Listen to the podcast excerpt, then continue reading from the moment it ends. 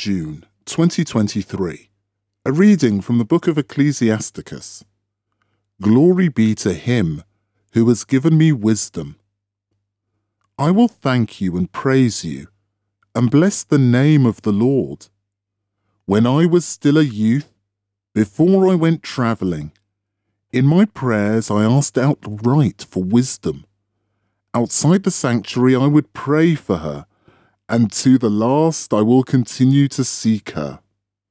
From her blossoming to the ripening of her grape, my heart has taken its delight in her. My foot has pursued a straight path. I have been following her steps ever since my youth. By bowing my ear a little, I have received her, and have found much instruction. Thanks to her I have advanced. The glory be to him who has given me wisdom, for I am determined to put her into practice. I have earnestly pursued what is good. I will not be put to shame. My soul has fought to possess her. I have been scrupulous in keeping the law. I have stretched out my hands to heaven and bewailed my ignorance of her. I have directed my soul towards her, and in purity have found her. The word of the Lord.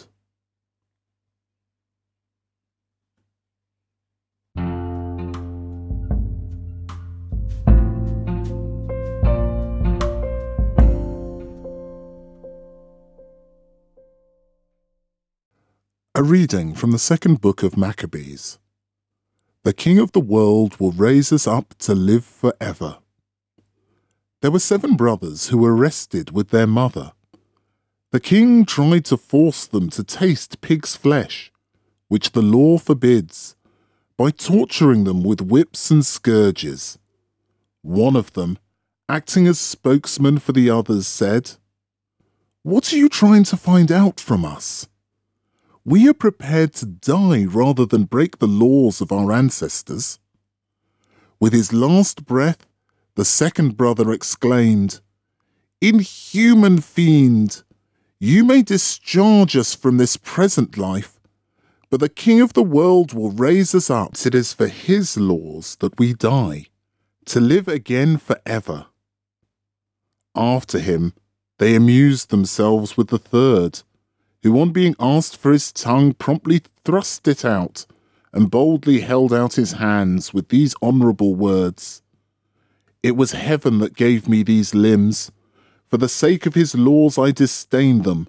From him I hope to receive them again." The king and his attendants were astounded at the young man's courage and his utter indifference to suffering. When this one was dead, they subjected the fourth to the same savage torture. When he neared his end, he cried, "Ours is the better choice. To meet death at men's hands, yet relying on God's promise that we shall be raised up by him.